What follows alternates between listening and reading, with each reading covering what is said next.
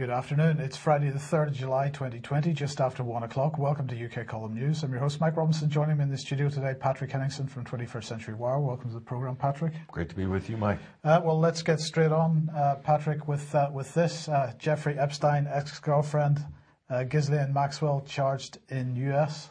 Yeah, it's an incredible story, Mike. I mean, who would have thought that she would actually have been caught by the FBI? Well, there's a story behind this, but let's just look at right now what the charges are. Ghislaine Maxwell, daughter of the fabled super spy and media mogul Robert Maxwell. She was arrested in New Hampshire at a luxury property that she paid cash for, I believe, by the FBI in relation to alleged sex crimes involving her late close friend and convicted sex offender Jeffrey Epstein. And the charges range from perjury, I believe that's from a previous, might be from a previous case, transportation of minors, conspiracy to entice, procure underage sex workers. So basically trafficking underage girls for sexual exploits with Jeffrey Epstein, whatever he was doing at his various mansions, properties, and private islands. So that's the story, but here's the question behind the story, Mike. Why did she leave France, the relative safety of France, only to be arrested in the United States? And so why do you say relatively safe? There's no extradition, is that it? Yeah, she could have remained there in stasis for an indefinite period of time because France doesn't extradite its own citizens. She's a French citizen. She was born in France to a French mother. But she was caught in New Hampshire, which is amazing. So we dug around a little bit, and there's a few clues as to why this might be the case. This is just a story that broke yesterday as well. Attorneys for alleged Jeffrey Epstein sex slave Virginia Roberts Giuffre were ordered Wednesday to destroy evidence from her case against Ghislaine Maxwell, as lawyer Alan Dershowitz was also denied access to potentially explosive information. This is a Manhattan federal judge, Loretta Preska, said she was troubled to learn that during oral arguments last week that Giuffre's lawyers from the firm of Cooper and Kirk had been given sealed records from her since-settled suit against Maxwell in the past, who Giuffre claims recruited her to have sex with Epstein and his pals while she was underage. So it's kind of a clue here, Mike, that she might very well be able to plead down to something very minor. She denies all allegations already. She's already publicly stated that as well. So it could be, you know, brought down to such a low level, and she doesn't, you know, have that hanging over her head, that other evidence that's been ordered to be destroyed. So is the legal fix in? This is the question. Well, many questions still remain over the death of Epstein himself. So the question is she safe while she's in custody? That's a good question. A lot of people will speculate that she's will be on suicide watch like Jeff. I don't know if you could pull that off twice. There's a lot of people that argue, though, Mike, that she is of a higher rank than Jeffrey Epstein in this story. In other words, she's very well connected. There's connections, obviously, via her father with Israeli intelligence and high society, the royal family. So she is a socialite after all. So she's not just anybody.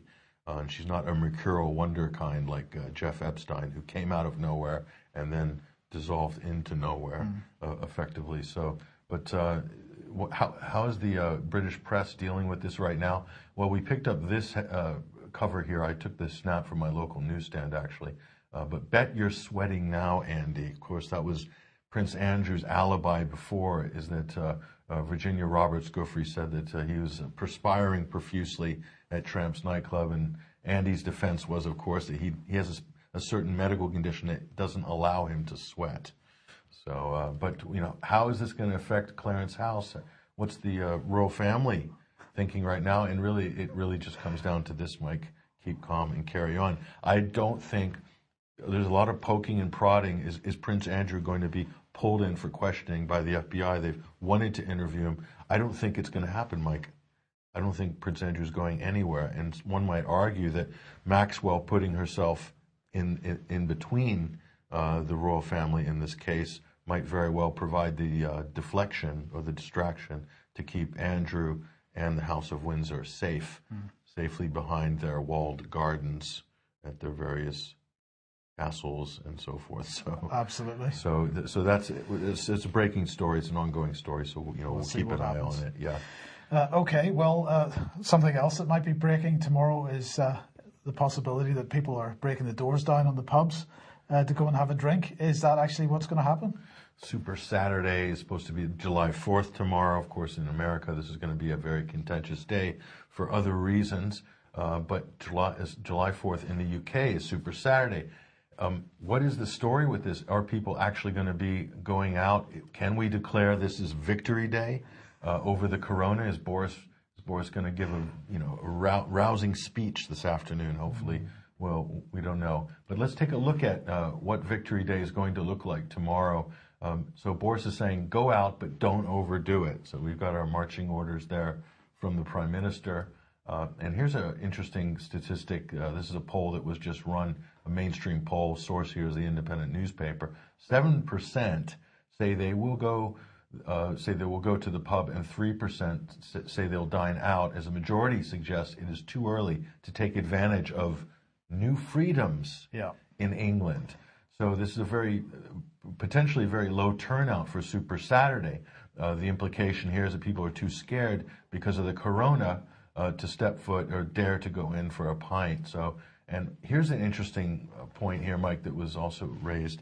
The government is to raise the limit on mourners at funerals. This is all part of the Super Saturday rollout. What do you think about that? Fantastic. So that's more of a social occasion than going to the pub, it seems. So a compassionate, authoritarian government there. They're going to allow mourners at funerals. I feel like we're living in a Terry Gilliam film sometimes. Absolutely. Now, this term, new freedoms, is really important because this is something that's been drifted out through a number of mainstream media reports over the last few weeks. Basically, the suggestion is that the suggestion through this, just like new normal, that any freedom that we had before is gone. Yeah. That is the implication of it. Privileges of the old normal don't exist anymore. So we should embrace our newfound freedoms, the ability to go to the pub and to queue up in a kind of socially distanced environment with stickers and signs everywhere. But let's just go back to Victory Day. And this is what you really got to look out for, everybody. So maybe this is why the turnout is supposed to be low. I mean, look at that pint of Guinness, and then look on the top of that, Mike. Normally, that's a shamrock, but not tomorrow. Not tomorrow. Mm-hmm. Caroni is active in pubs. We've warned about this as well. He doesn't. Well, we think he's active. We were not sure. He's a bit confused. More on that in a bit. Yeah. More on that later. But this is a Plymouth local story here, Mike. For about a month ago, the city spray painted a COVID-19 keep apart, all these stencils all over the sidewalks. In fact, this is all over the country. You can see this. And it's kind of sad. They began to fade, obviously, because of the rain, and people were just walking over them, not really paying any attention to them. So in a desperate bid to sort of revitalize the effort for Super Saturday, the city's come out and done a new version in red, and they're already fading. You can see it's quite sloppy. There's red paint around the edges there, and this is really a tragic picture that speaks volumes about how governments are approaching this crisis and trying to keep it going. Mind you, these stencil signs that are basically all over the streets of the city, those only appeared in the middle of May, long after the virus had peaked, long after the crisis had peaked. So that's in a nutshell. Well, we'll have more on the local response in a little bit, but let's come to this now because, of course, self-isolation is lifted if you want to travel, except for Leicester. They're still not. They're still in self-isolation.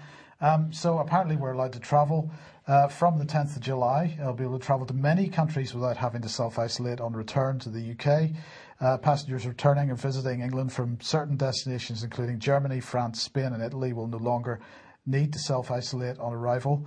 And there are going to be exemptions for a number of destinations from the Foreign and Commonwealth Office. All passengers, except those on what's being described as a small list of exemptions, will still be required to provide contact information on arrival in the UK. And we'll have a brief consideration of that small list of exemptions in a second. But what's clear from that list, Patrick, is that on return, there's a form required to be filled, and depending on what your capacity is when you return, depends on which form you actually fill. So who is exempt from this? Well, travellers from the common travel area, so that's Ireland, Isle of Man, Channel Islands and so on. But that's only on condition that you've been in the common travel area for 14 days or more. So if you can't demonstrate that you've been in the common travel area for 14 days or longer, then you will still need to self-isolate. And that's so that that's to avoid people trying to get into the UK, apparently, via the Republic of Ireland. Yep. Because, of course, there are no border checks in the common travel area. So you've got to demonstrate that you've been in for at least 14 days in the common travel area. So who else is exempt from this? Members of the diplomatic missions, consular posts, representatives of a foreign country. This is why Mr. Macron was able to come a couple of weeks ago with apparently not having to self-isolate for 14 days.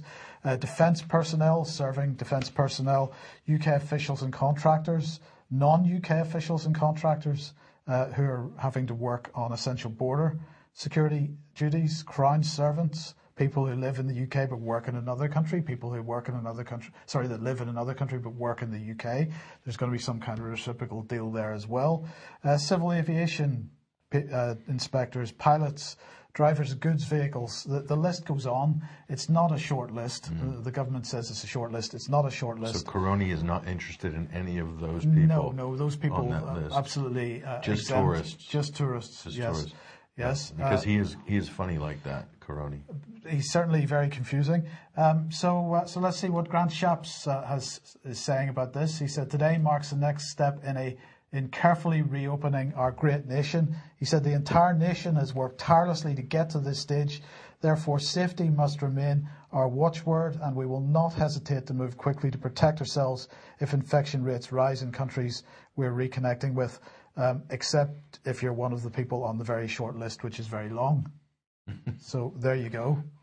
Don't really know what else to say about this, but getting back to Leicester for a second, Patrick, it seems not everybody is willing to cooperate. That's right. So this is a local group of businesses, actually. Clothes factory boss here refuses to close. He's basically saying we can't afford to shut. So he falls within the sort of regional local lockdown zone that the Greater Leicester Authority has imposed because of an alleged outbreak of, quote, cases. So it's nice to see there's a few businesses pushing back here. This was in the Metro newspaper, I believe, on the just on Wednesday here, Mike. And also a lot of these businesses are being represented through the legal challenge by Simon Dolan, which is apparently moving forward. It's reached another phase this week. So it's interesting, again, most of the people who are involved in that are small to medium-sized businesses, independently owned businesses, not big corporations. So, because they're already represented by government themselves. So this is very interesting. Okay, now I received an email this morning which said this. Just wanted to get your opinion as I've been sharing the details of lockdown dates and what was Corona doing, but thought about it yesterday and wondered why Sweden also had a similar peak when they didn't lock down. So what's this about? Well, first of all, it was about the observation that more and more evidence is coming to light that coronavirus has been with us for much longer than we've been told. Well, this is another day, and we have another example of that. This is a scientific paper, SARS-CoV-2 in human sewage in Santa Catalina, Brazil, November 2019. So it's absolutely clear that coronavirus has been with us since the fourth quarter last year, and actually we showed earlier in the week that it goes back even further than that to February, March, April time as well. So, of course, the point that we were making was if this is the excess mortality in England and Wales and that's the date of lockdown, then the question is, what was Corona doing the rest of the time? And in fact, we can take that because as you can see from the beginning of the year, there was no excess mortality in the country at all. In fact, the same for the fourth quarter last year. So what was Corona doing during all this time? And then as soon as the lockdown appears, we have deaths, excess mortality going through the roof. And so we're labeling those as lockdown deaths. Now, the email that's been sent is asking, well, the situation seems to be the same in Sweden. Sweden didn't have a lockdown, so how can you say that these are lockdown deaths? Well, let's have a look at that.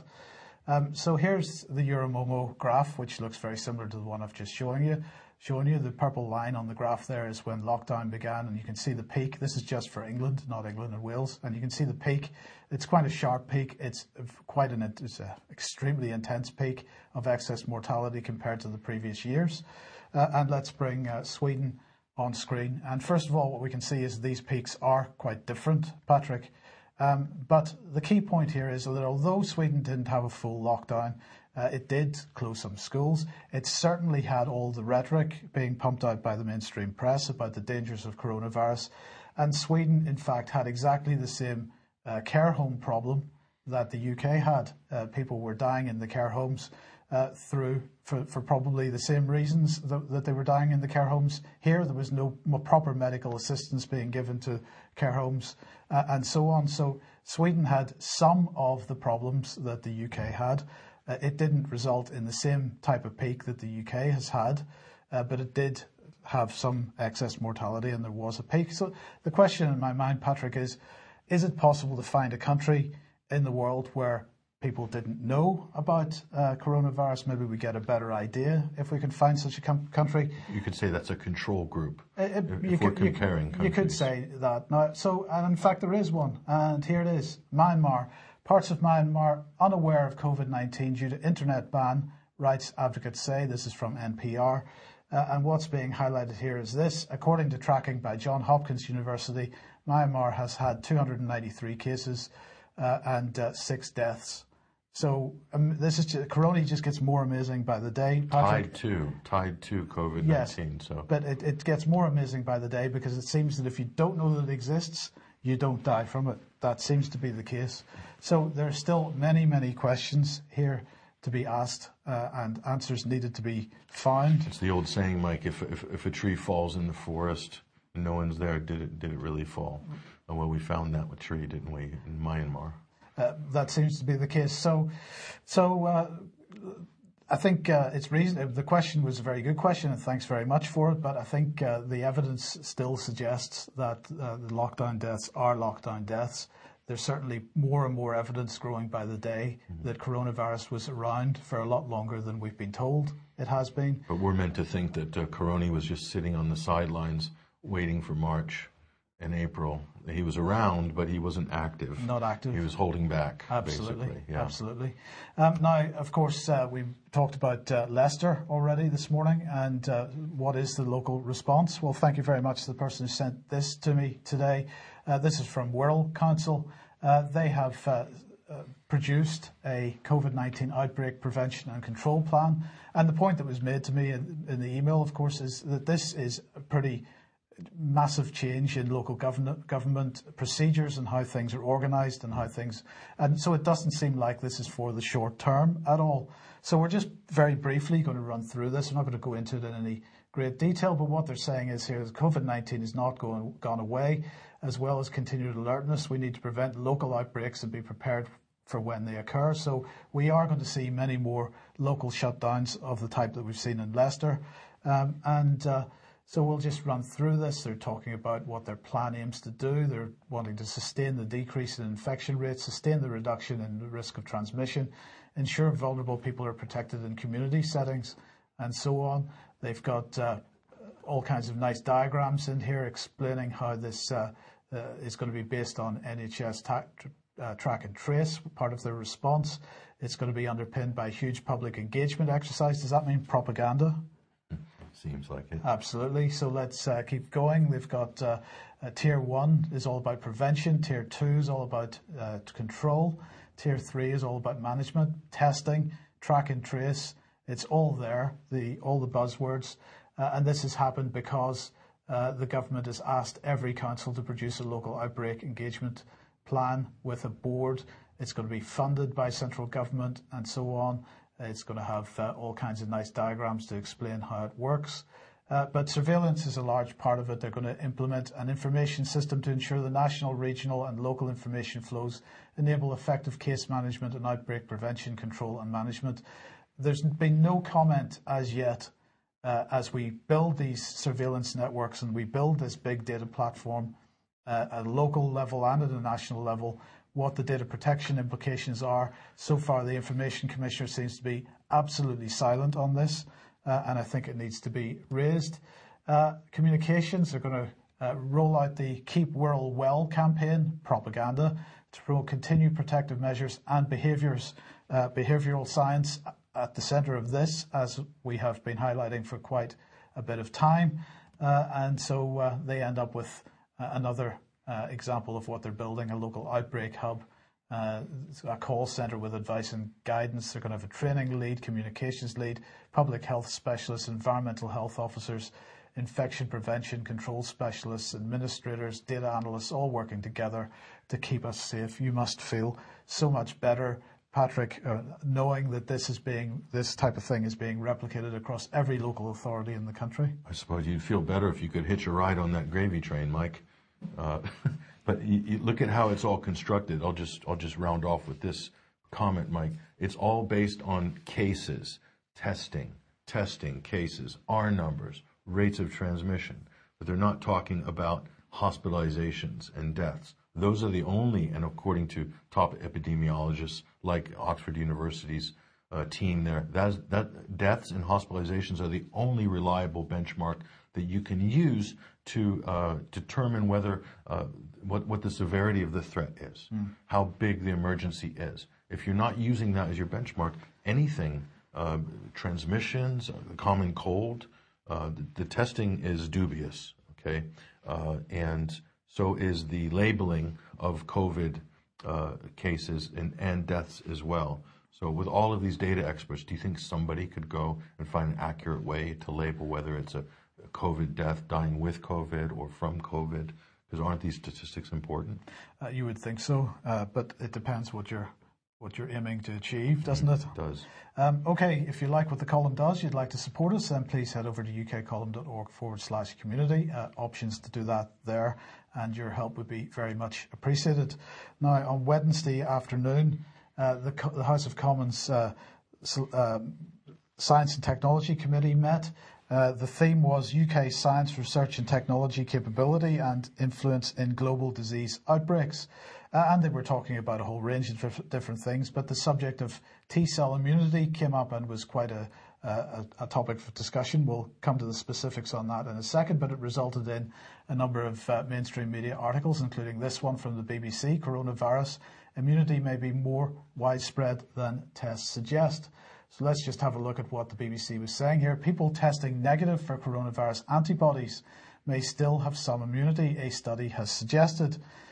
They say for every person testing positive for antibodies, 2 were found to have specific T cells which identify and destroy infected cells.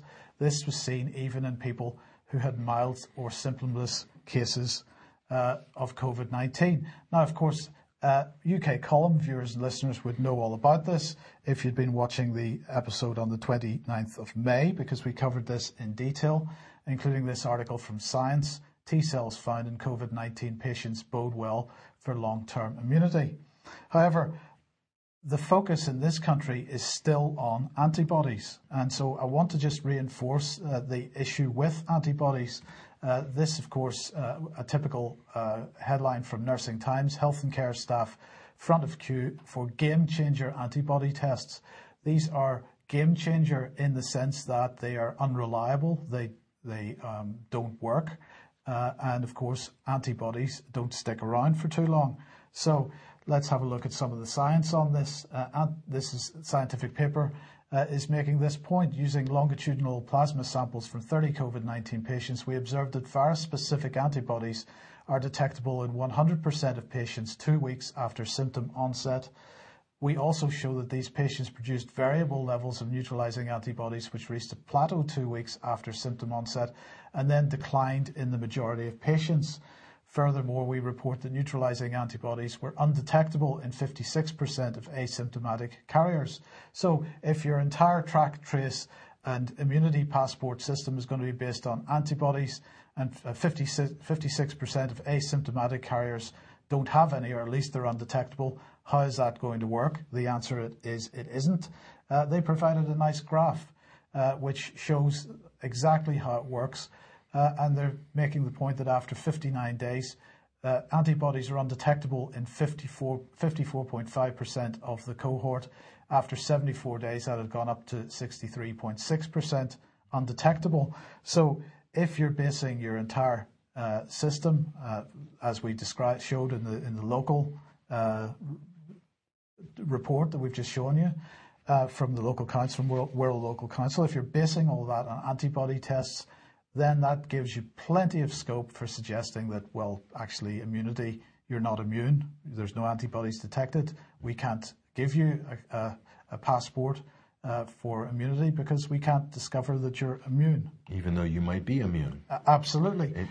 I'll just say, Mike, that with regards to antibody tests, the time to have deployed that would have been at the beginning of the crisis, to do random sampling of groups around the country to determine the true infection fatality rate. Of course, they didn't do that. For some reason, the first time in history, governments didn't do that. Health officials didn't do that. That's normally what you do in an outbreak of any epidemic. And it seems to me, Mike, that one of the reasons they didn't do that, because if they did, it would have shown that the infection fatality rate was much, much lower than the 3.4%, which was being touted by the World Health Organization and by U.S. authorities and also by Imperial College and people like this. Absolutely. So let's bring up another scientific paper here, because T cells are the route to long-term immunity, not antibodies. And this particular report makes this point. Importantly, we detected SARS-CoV-2 reactive CD4 T cells in around 40 to 60% of unexposed individuals. So in their test, they had some people that had been exposed to SARS-CoV-2, some others that had never been exposed to SARS-CoV-2, and in 40 to 60% of the unexposed individuals that they found that they had T-cell immunity to SARS-CoV-2. How did that happen? Well, they say that this suggests cross-reactive T-cell recognition between circulating common cold coronaviruses and SARS-CoV-2. And if that's the case, then, of course, in the UK, as with every other country, then we already have nearly or absolutely have herd immunity with respect to SARS-CoV-2, because we are getting T-cell recognition as a result of having been exposed to common cold coronaviruses in the past.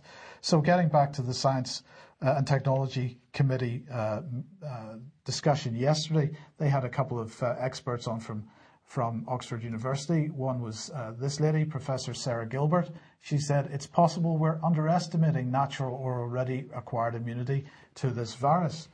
She said, there's certainly evidence that people have not developed antibodies but have developed a T-cell response.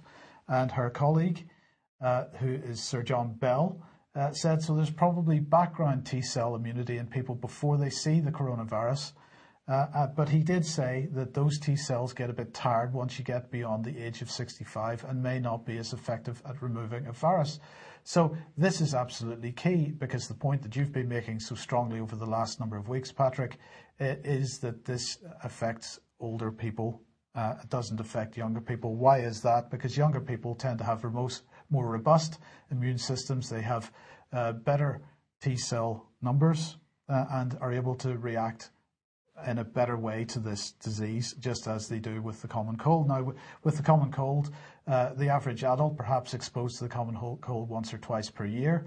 The average child apparently is exposed to the common cold maybe 12 times per year. So children absolutely getting exposed on a much more regular basis to the common cold virus. They build up much stronger immune systems, so it doesn't affect them so badly. As long as you're not social distancing them and isolating everybody, Mike, then otherwise we will have immunity, much more immunity than people are able to measure. This really throws a spanner into the whole Bill Gates approach to his great vaccine project, so that people have immunity, but you can't necessarily test for it.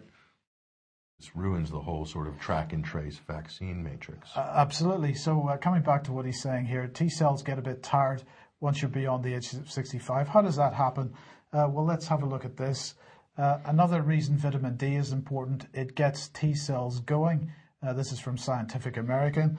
And lo and behold, perhaps no surprise, the silent epidemic of the elderly here, vitamin D deficiency. So vitamin D, absolutely key role to play in the production of T cells. Older people tend to have low levels of vitamin D, and so they suffer respectively. And the same, in fact, for zinc. Here with the role of zinc, there's a number of scientific papers here, the role of zinc in the immune system. This one, regulation of T-cell receptor signaling by activation-induced zinc influx. Another one here, the immune system and the impact of zinc during aging. And again, lo and behold, we have the situation that there is zinc deficiency in the elderly. So it shouldn't be a surprise then that the elderly find it harder to get rid of this if they get it, and if they do get it, because they don't have, they've got a suppressed immune system because of vitamin D and zinc, and for other reasons as well, but those are key. Then they don't have the necessary T-cell numbers to fight off this thing, and they tend to get ill, a stronger illness. But who needs zinc? Who needs vitamin D, Mike, when you've got the vaccine, as Bill Gates would say? Right. Why do you need all these other natural supplements and nutrients and things like that when you can just, stick a needle in your arm? Yeah, with a corporate shot, and then it's supposedly we're all cured. That's the narrative that they're pushing anyway. So. Absolutely. Yeah. Now, moving on to masks quickly here, Patrick. I just wanted to highlight this article from the New York Times. It's really spectacular. How to help kids embrace mask wearing. We've got to help kids embrace mask wearing. Because kids need to be wearing the mask because they're immune to COVID-19, right? Absolutely. Which is why they should be wearing a mask all day. Absolutely. Right? So what do they say in this article? It is spectacular. What a beautiful thing a face mask is a face mask if it gives us back our world. Right. Where do you start with that? What gives a beautiful us our freedoms thing. Back. Absolutely. Most children enjoy the chance of feeling morally superior to adults, and adults often make this all too easy. Go ahead and encourage a little righteousness is what the New York Times is implying, trying to suggest here. This is the same mentality that brought us Greta Thunberg, of course. Mm. This is the attempt to bring children in as the bosses of the planet, because they are best equipped to encourage their adult friends and family and so on to do the right thing. This is so twisted. This is the sort of twisted kind of reframing. I would call it brainwashing that they're putting onto kids, and then also allowing the kids to sort of act like brown shirts against the adult population. Absolutely. Most children enjoy the chance to feel, oh, that's a repeat, I do apologize. So what can we say about that? It's like, we've got to bring the children out in front, because the children are the ones that are going to encourage the parents to do the right thing. The children are selling the agenda. They're selling the agenda. So speaking of masks, staying on that subject, this was an op-ed that got a lot of traction over the last week. This is Dr. Simone Gold and her commentary. This was in USA Today. We do not consent. She's interesting because Dr. Gold is not just an MD, Mike. She's also a JD. She's a lawyer as well. This is what she has to say about the whole mask controversy. She says, "It is clear to me as a physician lawyer that the disinformation about both COVID-19 and the Constitution has caused us to turn a medical issue into a legal crisis." And what she means here is that the scientific usefulness of a mask has been so aggressively overstated, and the foundational importance of the Constitution has been so aggressively understated that we have normalized people screaming obscenities at each other while hiking. Yes. That's how crazy it is right now in the United States. The mask has become a partisan issue on top of this. But she goes on here. Dr. Gold describes a situation saying that the COVID virus was supposed to be contained in the kind of lab where people wear astronaut suits and go through triple sealed doors. It is a con of massive proportion to assert that now, having escaped those environs, a bandana will magically do the trick. I'm thinking of London Transport right now, Mike, yeah, and the diktats of Mayor Khan. But she goes on here to talk about the technical problem here and reveal the real issue is that the pore size of each face cloth covering range from 20 to 100 microns. The COVID virus is 200 to 1,000 times smaller than that, at 0.1 microns. And it's like putting up a chain link fence will not keep out a mosquito. So even the most esteemed medical journals admit their purpose is to calm anxiety. He's talking about masks, expanded masking protocols. The greatest contribution may be to reduce the transmission of anxiety. So medical officials are admitting that, you know, it doesn't do a whole lot to stop the transmission of the virus, but it's more about calming others within your orbit. And then finally, she says, of course, by knowledge or common sense observation, most Americans already know that masking everyone is superstition. But unlike privately carrying a lucky charm, mandating facial coverings require the consent of the governed here. And so really what she's saying is that, and she does comment, Mike, that there's a number of other cultures that have clothing mandated, which are totally irrational to outsiders. This is an interesting cultural comment that she's made, but never have those cultures pretended that there is any scientific basis for this new clothing requirement. The leaders rule, their citizens accept, that their choice of clothing is due to religious or cultural preferences. So this does fit a kind of religious, you know, you can characterize this as a kind of religion, the COVID crisis. So this brings us to the big question. This is the real fundamental question here. To Zorro or not to Zorro? That is the question. And one of our viewers sent this picture, some crazy woman up in Scotland, apparently, wearing a tartan mask. It's the most bizarre thing. I don't know who this person is, but anyway, you know, you're better off carrying one of these on your keychain. Yeah, you're better off carrying one of those on your keychain, Mike. So a rabbit's foot, basically. So that's what we're saying: to mask or not to mask. The mask is really like a lucky charm. It seems that way. Now, you gave the game away a little bit there, Patrick. But we have Bill Gates on screen now. That's nice, isn't it? What was he saying? Well, he was saying yesterday that you'll have a choice whether or not to take the vaccine. But that's the final hurdle as far as he's concerned about encouraging people to take it. Will they take it, or are they going to try to avoid taking it? But he's claiming that it's going to be a choice. And the question I'm asking now, Patrick, is will it be a choice? Now, it seems increasingly clear that there's not going to be any kind of mandatory requirement from governments to impose this, but it's increasingly looking like it's not necessary for there to be a mandatory legal or legislative imposition of this because it's all coming through the corporate. So let's have a look at this as an example. Colorado governor signs bill tightening vaccine exemptions, and this is for children going to schools. Some children have exemptions from being vaccinated under certain circumstances, including for some non-medical reasons. And basically he's tightening that down so that the non-medical reasons no longer apply. But this is indicative of something which is going on in a lot of places.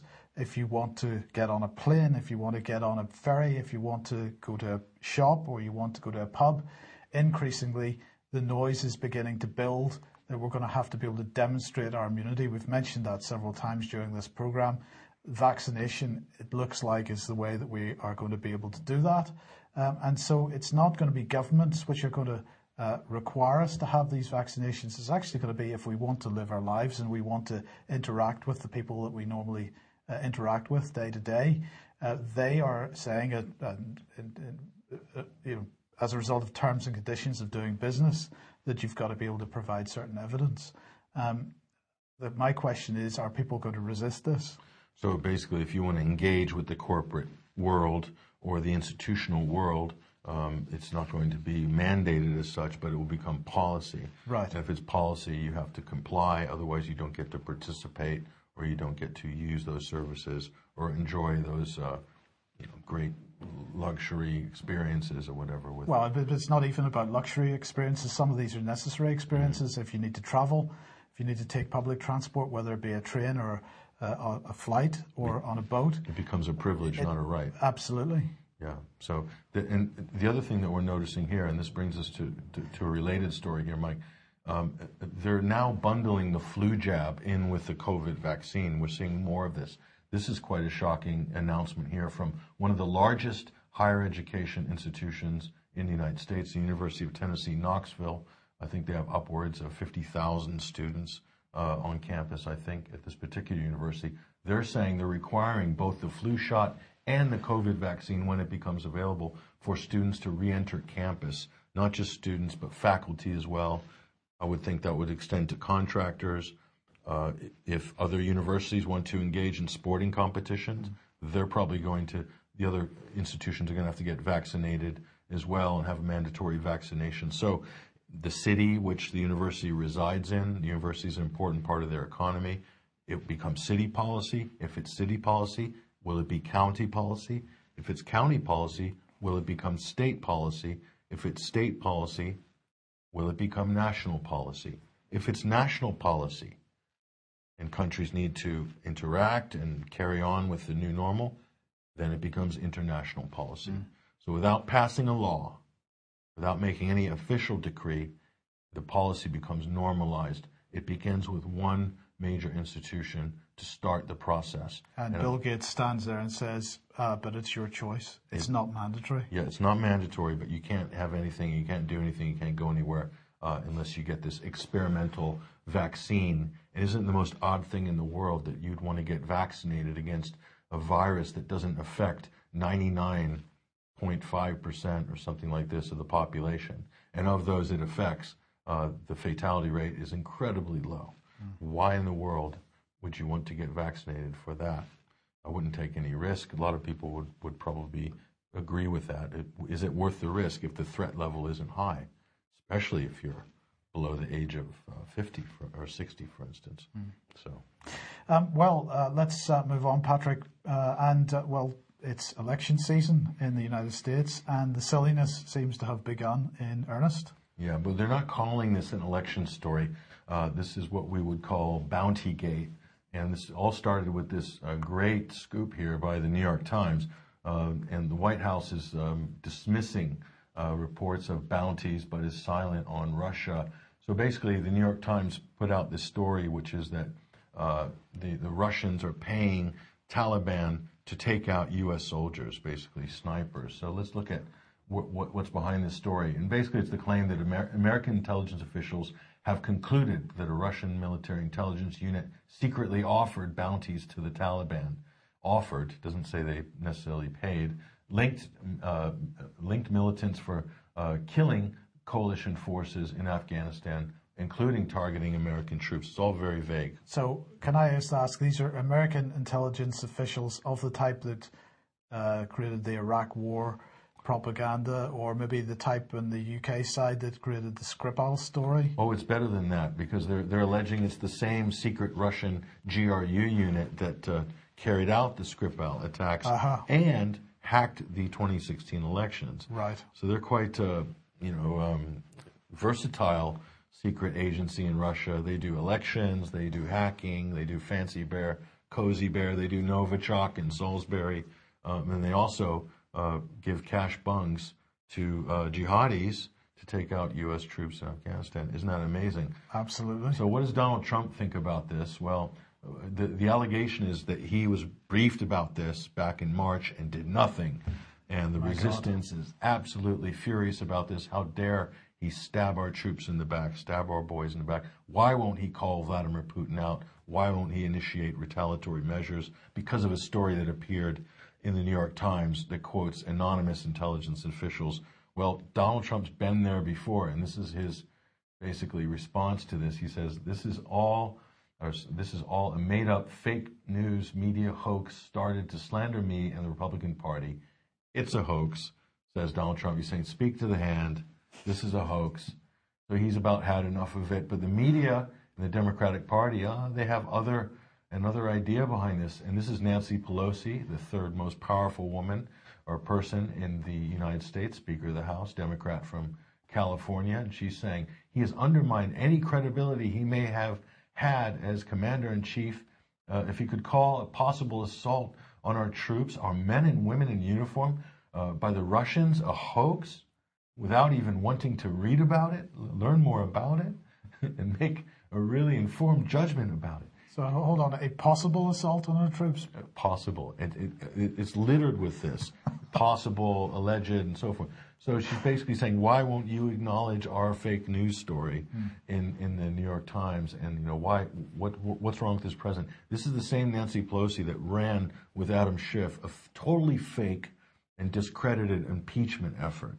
They wasted a whole impeachment effort that took, I don't know, 3 or 4 months. They completely bombed on that. The Mueller report bombed as well. So Russiagate is basically dead. So let's look at Bountygate and just a quick summary here. And so Bountygate, you've got the Taliban in Afghanistan being paid by Vladimir Putin to take out U.S. troops. That's the basic gist of the plot there. So what are they saying here in terms of, you know, what's behind the story? Leaked intelligence. This is the first red flag from an unnamed U.S. sources. Okay. Secondly, this is the beauty here, Mike. The gleaned intelligence was from interrogation of Afghan detainees. Oh, so they tortured people to get this information? So it must be true. It must be accurate. You know, they possibly tortured some taxi driver or goat herder to get this. Okay, it gets better. The middleman is thought to have ties to both the GRU and the Taliban. So apparently the guys that were being tortured spoke of a middleman that apparently had ties to the GRU and the Taliban. But it gets even better than that. So how are they paying these Taliban? How are the Russians paying? Records of Hawala payments, i.e. cash IO, it's a cash IOU system. Yeah, yeah. Okay, this is contradictory in itself because Hawala don't have records. Don't leave records, exactly. So it's a total IOU cash system that's used. The Syrian rebels and the jihadis in Syria were being funded through Hawala networks behind enemy lines and behind state lines and stuff like that. So I mean the whole story is kind of a joke, but so what's behind this is something called the Lincoln Project is one of the forces pushing this right now. We've got a video we can show you real quick. This was put out just after the story broke, and I don't think it's a coincidence that this was timed so well. But go ahead and we'll roll this. My name is Dan Barkoff. I'm a 2001 United States Naval Academy graduate. I'm an ex-Navy SEAL, currently an emergency room physician, and the founder of Veterans for Responsible Leadership. Months ago, Donald Trump learned that the Russians were paying bounties for dead American soldiers in Afghanistan. He chose to do nothing about it. Any commander-in-chief with a spine would be stomping the living shit out of some Russians right now, diplomatically, economically, or, if necessary, with the sort of asymmetric warfare they're using to send our kids home in body bags. Mr. Trump, you're either a coward who can't stand up to an ex-KGB goon, or you're complicit. Which is it? Donald Trump is unfit to be our commander-in-chief, and that's worse than useless. I'm a pro-life, gun-owning combat veteran, and I can see Trump for what he is, a coward. We need to send this draft dodger back to his golf courses. The lives of our troops depend on it.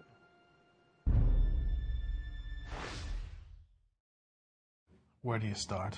Well, first of all, a Navy SEAL, and he's calling out the president. So this is really driving a wedge in between Trump and the military. He fancies himself as a military candidate. So, but let's look at this, the Lincoln Project. Who are they?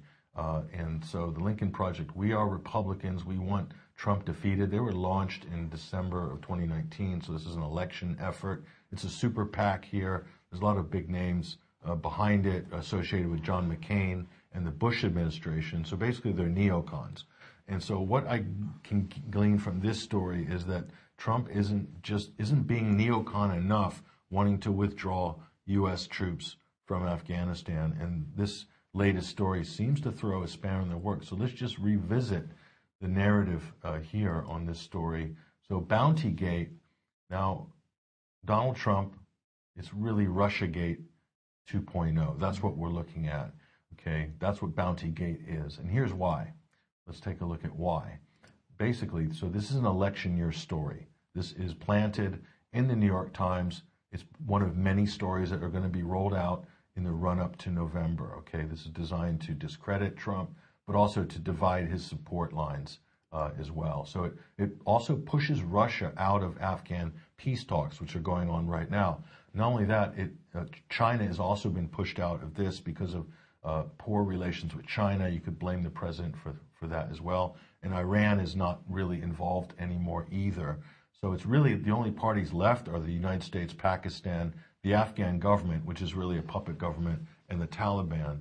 So I'm not sure what the results of this are going to be. Could it end up being a stalemate and we're staying in Afghanistan longer? Certainly, if you look at it from this point of view, Mike, this is one of the objectives of planting this story by the CIA or whoever planted it in the New York Times and created this whole story. So the increased tension ahead of nuclear arms talks with Russia. This is also a result. And there's already a ton of tension there as the U.S. tries to, you know, pretty bogus in their attempts to get China involved in those talks as well. That's right. That's right. So an election ploy to sow doubt in Trump amongst the military. They're really trying hard to divide that support for the president. Now, Donald Trump is faltering in the polls. His support is faltering because of the COVID crisis, which they're trying to blame everything, including the unemployment levels and all the lockdown measures that state governors have taken. They're also blaming that on Trump. So, but also this revitalizes the anti-Russian media attack kind of program that we saw from 2016 really up to 2019. And then finally, I think is that all? I think that's it, yeah. Yeah, so that's really what this story is all about. It's very clear this is Russiagate 2.0. You do have to ask, how much of a dead horse can they keep flogging? Because this doesn't, the narrative doesn't change. It's Russiagate, Salisbury, and now this. Yeah. None of those other stories stuck. Why do they think that they can make this one stick? It will stick long enough to do its job. So like I said, there's a bunch of these stories already loaded in the chamber, ready to fire out right up until, I would say, you know, the second week of October. Usually in U.S. politics, there's kind of a gentleman's agreement, no matter how nasty the election is, that everyone will stop, you know, the scandals or the fake stories will stop and let people campaign for the final 2 weeks. That's usually what happens. So, and you can basically expect this. There'll be another sex scandal as well, probably for Trump, probably in September or something like that, maybe, you know. So it's expected. This is what you're going to get. It's going to be a wild ride the next 4 months. Okay. 4 months of wildness. Okay. Well, look, thank you very much, Patrick. We'll leave it there for now. Thank you. And thank you for joining us as well. Hope everybody will have a great weekend. We'll be back at the same time as usual on Monday, and we hope to see you then. Bye-bye.